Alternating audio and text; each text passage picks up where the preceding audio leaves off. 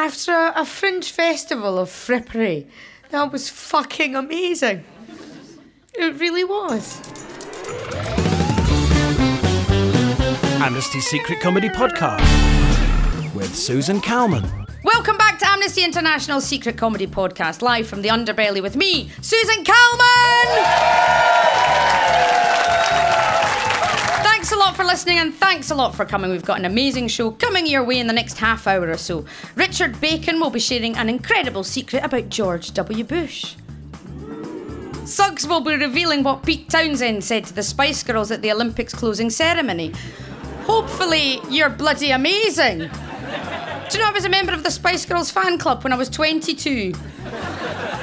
And we've got loads of amazing stand up comedy, poetry, and chit chat with some of my favourite people. But let's kick things off with a song. His fans range from grungy rockers to cultured Radio 4 listeners. Here he is. Please raise the roof for the wonderful Mr. Mitch Benn!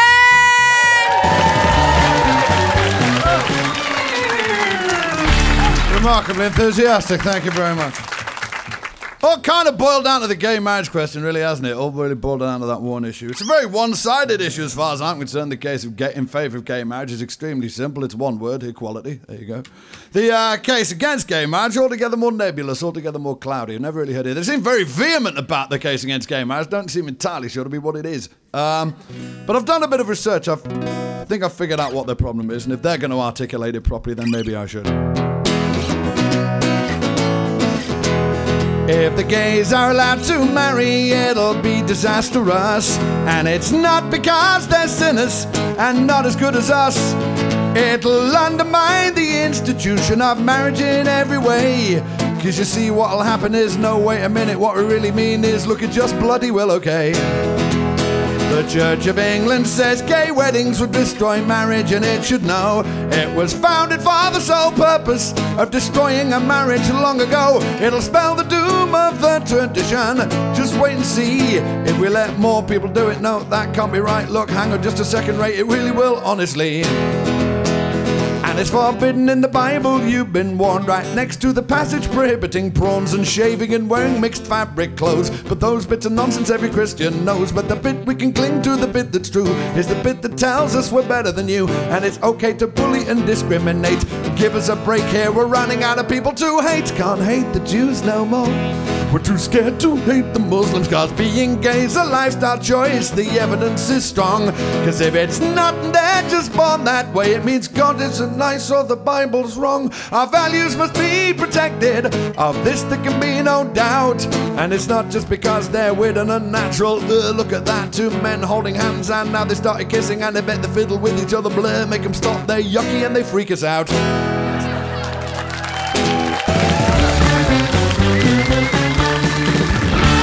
Was absolutely bloody marvellous, Thank you, Mitch. Susan. Ladies and gentlemen, please raise the roof for the wonderful Mitch Benn!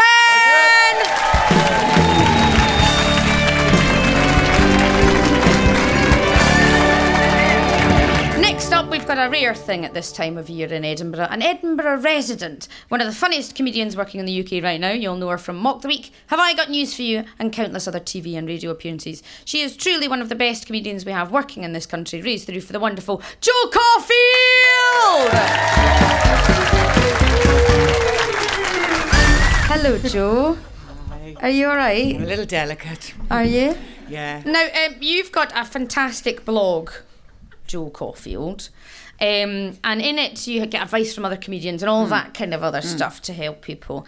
Um, and you've you've got a list of things you've learnt at the Fringe, which which made me laugh a huge amount. Um, I started it. uh, It sounds like I started it out of goodness, but I didn't. I started it because lots of young comedians would come up and say, "Oh, you know, I want to get into comedy. What do you do?" And all you can really say to them is, uh, "Get on stage and do it. It's the only way." But they're not satisfied with that answer, obviously, because they want to talk about themselves because they're already comedians, and uh, so that's when I started doing it as a list. So now I can just go, oh, well, if you're really interested, you can go to my website. And uh, so I have a list of all sorts of things and really, really practical things like always steal uh, the milk cartons from hotels, things like that, that you need to know when you're on the road. Those things are important. Yeah. My uh, one of my favourite ones was um, if 200 people are laughing but one person is scowling, that's the one person the performer will see.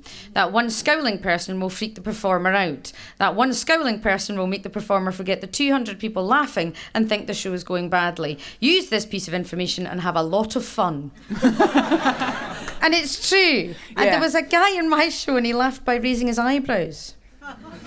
That's how he indicated enjoyment. And I felt like, because everyone else is fine, and I felt like stopping the show and going, Will you make a noise? Will Yeah. you make a noise? Or people that are in laughers who kind of go. I'm just like they're of no use to me at all. Those people. Yeah.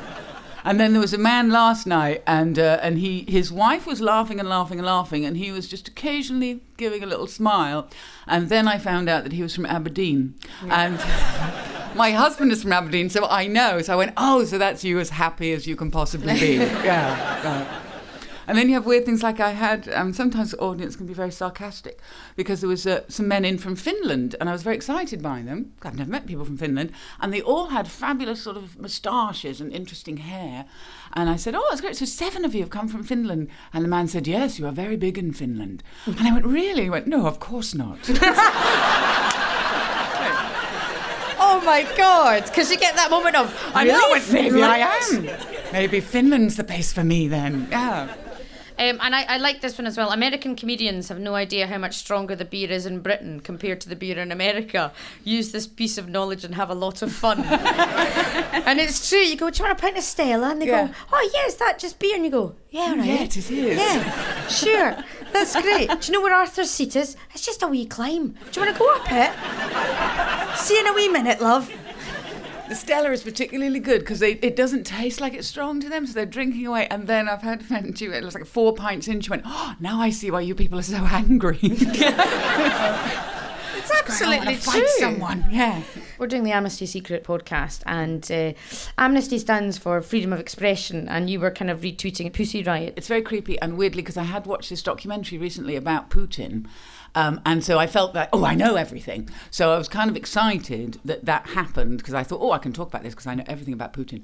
And uh, and it's but it's just a classic, isn't it? Of of of that rock music could make a difference. But it, it- it'd be interesting, like if it was in this country, I think we would just assume that that was Simon Cowell had set something up so someone can have a big career. But then you won't. No, this is act- this is real and making a difference. Now, Jo's going to stay with us uh, for the rest of the show, um, and we'll ask you your secret later on. Mm-hmm. It doesn't need to be about a celebrity. I don't have a celebrity secret. Okay. No. Although Ruby Wax did once ask to borrow my contact lenses when when I was working for her. Yeah, I refused. I thought that was a little Quite right. a little close.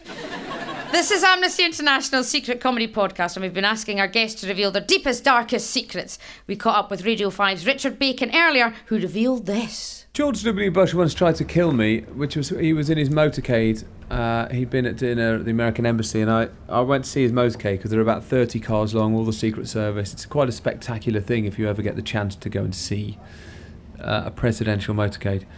And there's a couple of outriders, and then it was his car, and then the other 29 vehicles behind him. And I stood on Baker Street near central London, and I saw his car approaching. It was going quite slowly, and and and I just thought there weren't many people standing around, and I and I was on the curb, and I thought, well, I'll just try and get up to his window and have a look at him. So I stepped out into the road, almost pressing my face against his glass, and his driver obviously saw that as a threat to the vehicle, which I think they call Limo One, like Marine One and Air Force One. And in an emergency kind of swerve, if you like, just grabbed his steering wheel and swerved at me uh, which forced me to jump backwards very suddenly onto the pavement. So I caused um, George W. Bush, a serving president, and his wife Laura, uh, a moment's discomfort. Um, I, might- I might be on some sort of CIA watch list for all I know, but in, in that instance, I believe he tried to kill me. Well, there you go. George W. Bush tried to kill Richard Bacon. Who'd have thought it? Now, there's more secrets still to come, but uh, let's have some stand up comedy, everyone. He's a funny man who writes jokes the old fashioned way set up, punchline. Ladies and gentlemen, raise the roof for the wonderful Benny Boots! Yay! Sometimes I like to hire two babysitters. I like to hire two babysitters from two different babysitter companies. And then I ring them individually on the night and I say, now listen, you're going to be babysitting a 21 year old girl who thinks that she is a babysitter. so don't be taking any of a shit, all right? It's time to go to bed. It's time for you to go to bed. Have I raised enough money yet? I like Scooby Doo. I'm a big fan of Scooby Doo. You know, at the end of a Scooby Doo cartoon, they always solve the mystery, obviously. And then Fred goes, Well, good job, gang. Mystery solved. Right, Scoob. And then it cuts to Scoob and he goes, Scooby Dooby Dooby Doo. And then it cuts to black and it ends. Like, that's it. But I imagine after it cut to black, Fred probably would have just gone, What? That doesn't make sense. I my question was rhetorical, and even if it wasn't, I don't understand your answer. It's very strange. They'd be like if Scotland Yard solved a very important murder crime. It was like, well, good job, guys. Murder solved. Right, Constable Harrison. Then it just cut to him and just went, Constable, Constable, Constable Harrison. what? We're in the middle of a press conference. I was walking down this dark alleyway late at night, and this guy, he jumped out of nowhere and he confronted me from behind a bin with a knife, and he scared me. And he was like, "Hey, man, you're in the wrong place at the wrong time." And I was like, "Shit, that means I'm lost and I'm late." I'm trying to get to my orienteering club. to see if I pass my orienteering exam. Can you please point me in the right direction with your fucking knife? I hate knives. I think they're scary and they're dangerous. But you know what, ladies and gentlemen? I think the word knife is scary in itself because the K is silent and is concealing a knife. what the fuck you got there, K? What, what, what is that? Is that a, is that a knife? say, say something. You know that cosmetic company L'Oreal? Now, L'Oreal claim that their products fight the seven signs of aging. Well, send that shit back to the laboratory because I hadn't stopped my grandmother from yelling racist shit out at the dinner table. no matter how much we put on her. if anything, it just empowers her because she knows she's too slippery to catch. Whoa! Get back here, Grandma, you slippery bigot. You can't say that. I recently bought a rhinoceros off the black market, and I've been starving him and not feeding him for like six months, so he loses lots and, and lots of weight. Because when my daughter asks for a unicorn for her birthday, she fucking gets a unicorn. Do you know when I die, I've decided I want to be cremated. I want to be cremated when I when I die. But on the morning before I pass away, I'm going to eat a kilo of raw popcorn kernels. My relatives are to be sad, but not for long. Because about three to five minutes into that cremation, the fucking wake will start. And there's to be snacks and nibblies for all. Yay! Thank you very much. Bye. Ladies and gentlemen, Benny Boots. Now, my next guest just won So You Think You're Funny, joining a list of names like Lee Mack, Miles Jupp, Peter Kay, and Rona Cameron. Please welcome Aisling Bea! Aisling. How are you? Oh, hello, Susan. I am fine. It's going well so far, I think. Yeah. I've won over the audience, yeah. Yeah. So, you just won So You Think You're Funny. I, I did, yeah. I got asked by an Irish radio station this morning. They go, So you just won, so you think you're funny, do you? And I like, and I was, I was telling Jo earlier, my um, my auntie's been going around telling people that I won the Edinburgh Fridge Festival.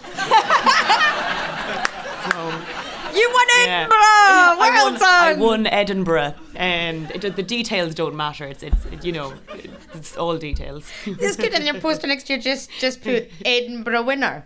Edinburgh winner. Won, Yeah. won it, yeah. I did actually. I remember one year I came to Edinburgh and I was a student at the time. And when we were, uh, we arrived and the first thing we saw was this amazing place on the Cowgate. And inside they said pole dancing competition with top prize of £50. And we went into this nightclub and it was men and women just doing a put, like, you can imagine the sort of nightclub it was. I mean, we were coming from Ireland, we thought, this is so glamorous. I look back at it and it's a dive. I mean, that is a greasy hellhole. And um, I came second in the pole dancing competition, like, but I, I did the robot around it. So I was like, queen of irony. Um, and I lost out to a US Marine who did the worm around the pole. And um, So did you find so you think shouldn't you're funny told everyone easier than that uh, pole dancing was it easier or harder than winning a pole dancing competition? Coming second, I came second in the pole dancing competition, and since then I knew that I had to win something. I had to come first. But surely, Um, so you think you're funny? is almost the same as a pole dancing competition. You stand on stage in front of a microphone and you essentially try and make yourself sexier and funnier than anybody else. It's the same thing, really. Then Ruby Wax comes out. Same, same, same pro- process. Do you want to tell people what Ruby Wax said? Do I? Do I? Well, Ruby came out uh, um, and said, uh, so in joint third place, we have um, a guy who I couldn't understand and uh, the black one. And we were, I was in there going backstage, did she, do, I don't, I don't, what is that? And then she was like, and then uh, in second place, uh, we, because we had to have one, is a disabled guy. And I was thinking, there what? Now, you know, Jonathan is not disabled. He's he's got this like kind of lisp mouth sort of thing, which he makes fun of in his set. And then and then the big one was, uh, but the winner is uh, with the real disability because it's got breasts, um, a woman. To be fair, my So breasts get in the way of my golf swing. Yeah, that's the thing. But I thought what was amazing when you said that she said that was that then they said hadn't picked up something, so they had to do it again. So we did it again. So she said the same thing, thing again. Yeah. Well, when you've got good material, you know, you know, you want to really, you want to, you want to use it. I know how to offend people. I can do it again and Yeah, again, and again. Just yeah. no stone left unoffended. So it was good winning. Ah, it was. Yeah. I, well, actually, I'd been I'd been doing a play across town, and um, I had to leg it from the play to go and do the competition. And then we kind of found out quite quickly and went downstairs and were having our pictures taken. And I'd just been looked at for about five hours straight, and I got in a bit of a panic, and I just really wanted to ring my mammy. And then luckily, the um, the gilded balloon had a fire alarm, um, and so they had to evacuate the whole building. So I put up my hood. I went out to near the BBC tent and had a cry by the bins. And I was just really going, and then my friend Celia, do you know Celia Pacquola? She's an amazing stand up. She remember she go, ah, ah, mate, excellent, excellent, where are you? Where are you? Come in the disco, come in the disco. I was like, Celia, I'm down by the bins, by the BBC. Will you come and get me and bring some makeup? um, I was just really tired. See, that's the good thing about comedy. It's the highs and lows in the one evening that Yeah. you can. Uh, can I just say you look? You've changed. Uh, you're even more beautiful now. You've won a competition. Thank, thank you very much, Susan. I can only agree with you. Now it's time for another secret on Amnesty International Secret Comedy Podcast. Here's Suggs from Madness letting us in on another juicy one. First about acting, and then some backstage gossip from the Olympic closing ceremony. I met the actor Bill Nighy, and um, not to say I'm particularly acting in my show, but it's quite a theatrical show. And I asked him because he um, lectures in uh, acting uh, at times at various acting colleges. What the most important thing about acting was, and he said it's all a load of bollocks. He said the only thing to try and do is pretend that you've forgotten the first word of the next sentence. I said what, and that's it? He went yeah. He said the rest of the stuff I talk is absolute nonsense. Oh, here, here's a secret, I'll tell you. The Spice Girls, they were practicing their singing, inverted commas, and um, they were going, I tell you what I want, what I really, really want, what I really, really want, really, really, however it goes, you know. Then I could hear Pete Townshend from the other dressing room shout, Someone feed them, for fuck's sake. he's finished. I'm in a huff. That's the problem. I bloody love the Spice Girls. Tell you what I want, what I really, really want. No, tell me what you want, what you really, really want. I wanna, I wanna, I wanna, I wanna, I wanna, really, really, really want a zigga zigga. Oh, I know them all. Don't start yeah, me. all the big ones. Now, let's have a bit more stand up comedy. It's our favourite Canadian Londoner and a great supporter of Amnesty International. Ladies and gentlemen, it's Dana Alexander!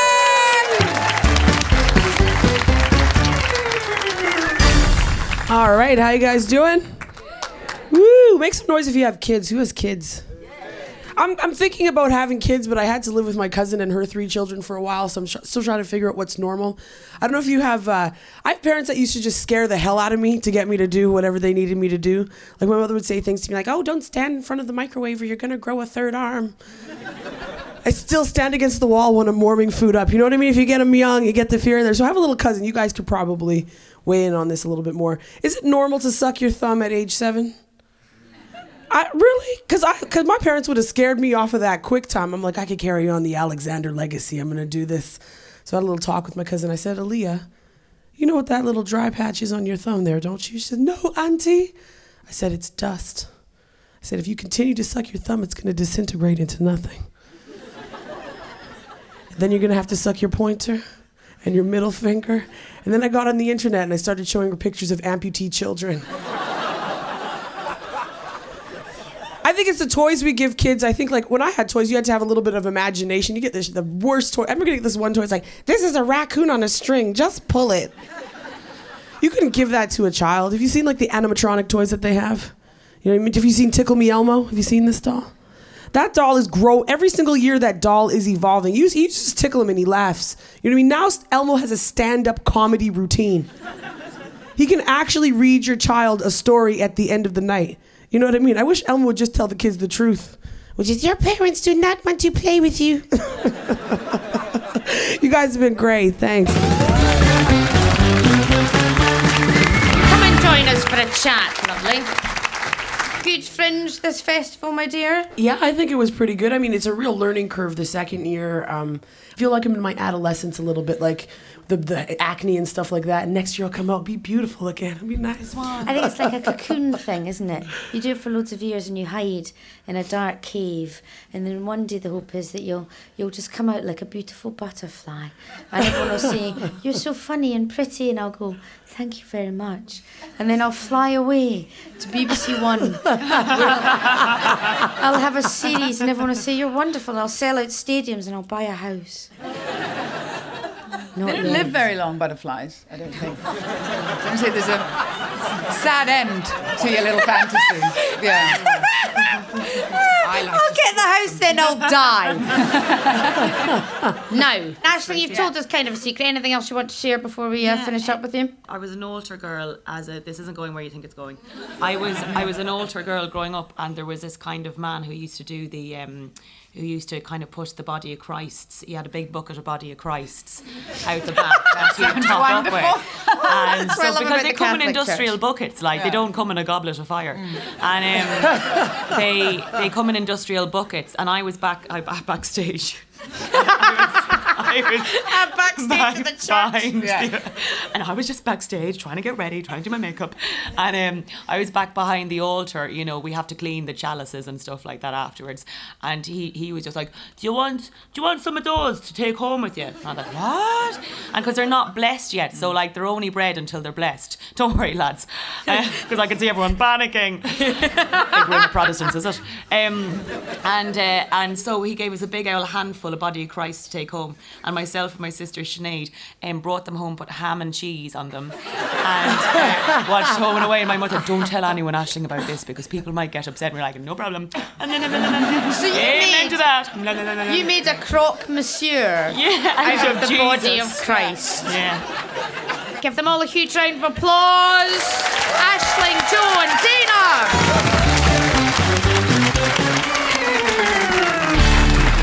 more comedy now. He's been making waves this fringe with his killer gags and lovely shoes. He's here to entertain us now. It's Chris Henry!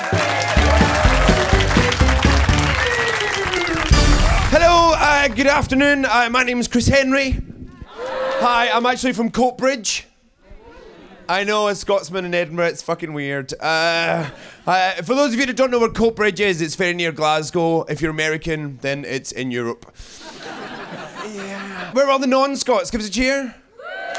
Just while you're here, a word of warning. We don't actually like it when you ask us to say specific words. Right. If one more person asks me to say burger, there's going to be a murder. I love being back up here. I, I love the fact that just before the Fringe started, uh, Scotland announced that it was going to be the first part of the UK to allow gay marriage. It's fantastic stuff. And just to screw with the rest of the world, both men will be in skirts. Yeah.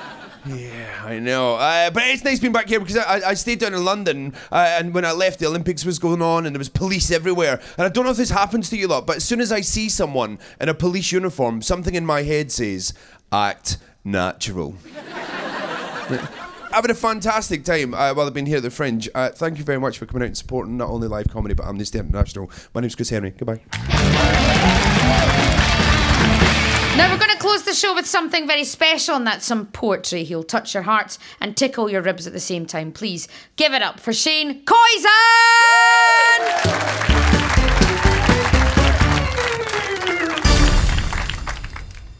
This is my voice. There are many like it, but this one is mine. And it's a fine line when you're trying to define the finer points of politics, politics being a Latin word. Poly meaning many, ticks meaning blood sucking butt lumps. but too many live in countries where it's bullets instead of ballots, where gavels fall like mallets when held in the hands of those whose judgments can be bought as easily as children can be taught to covet, and the only ones willing to speak up are forced to live so far beneath the radar that the underground is considered above it. This is for the Ho Chi Minhs and the Michael Collins. The Marquis de Sades and the Muted Gods, this is my voice. There are many like it, but this one is mine. And this time, it's for the sons and daughters who watch mothers and fathers drown in shallow waters while panning for the American dream in a polluted creek called the mainstream. This is for the homeless people sleeping on steam vents, making makeshift tents out of cardboard and old trash. Trying to catch 40 winks in between the crash of car wrecks, risking their necks by surviving another day so they can starve, so that famine can carve their body into a corpse before their heart stops beating, so that men in a boardroom meeting can make it harder for them to get welfare, health care. It's no wonder some of them pawn off their own wheelchair. And every time I walk by, I can't help but feel at fault. That maybe I didn't search myself hard enough for the Control Alt S so I could save the world. Or at least this little girl curled into a ball. I've spent most of my life throwing compassion back like a fish that's too small. Gotta cash in my reality checks. Drop her some spare fantasies. Because I've got three separate degrees from different universities, but the most valuable thing I ever learned was to believe people when they say please. Don't tell me there are no heroes. This is for them, the women and the men. For Helen Keller, who against all odds found a voice for the choice Veronica Guerin made. For Martin Luther King, who stayed just long enough to share a dream with us, this is for that day on the bus with Sister Rosa Parks. For the Joan of Arcs who believe even in the face of sparks becoming flame, the political game that Louis Riel refused to play, this is for the day the Dalai Lama finally goes home. For Dr. Jeffrey Wigand, who alone stared down big tobacco. For Nelson Mandela, who continues to go the extra mile, this is for the trial that finally found a man guilty of shooting Medgar Evers dead. For everything Malcolm X said, remembered by athletes who left the Olympics double fisted. For Arthur Miller, blacklisted for calling a witch hunt what it was. For Galileo, locked up said the earth was round. For the Two Live Crew, found a sound that got them banned in the USA. And imagine if we could still hear John Lennon play. This is for someone who stood up today and said no. For Edward R. Murrow, who shut down McCarthy. For Salman Rushdie, Mahatma Gandhi, you, me, this city, this country. We will always have a choice. When you stand up to be counted, tell the world, this is my voice. There are many like it, but this one is mine.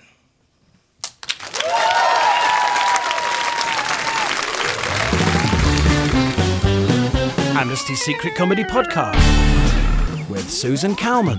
After a, a fringe festival of frippery, that was fucking amazing. It really was. Oh, fuck. Thanks a lot for listening to Amnesty International Secret Comedy Podcast. Thanks to Jo Caulfield, Aisling Bea, Mitch Benn, Dana Alexander, Chris Henry, and of course, Shane Koyczan. Give them all a round of applause.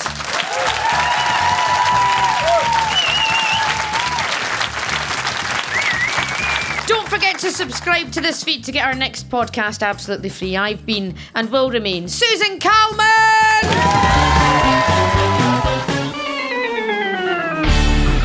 I'm Richard Melvin, the producer of this secret comedy podcast. We really hope you liked it. Amnesty stands up for freedom of expression. Words should move you, not imprison you. If you believe this like we do, then you need to do your bit to help us. You can do this by texting the word secret to 70555 to donate £3. That's the word secret to 70555. Texts cost £3 plus one standard message. Refer to your tariff for details. Amnesty UK receives at least £2.85 from every £3 donated. Over 18s only. Please ask bill payers permission. See full terms and conditions at amnesty.org.uk slash SMS terms. Go on. You know it makes sense. Amnesty's Secret Comedy Podcast is a Dabster production for Amnesty International.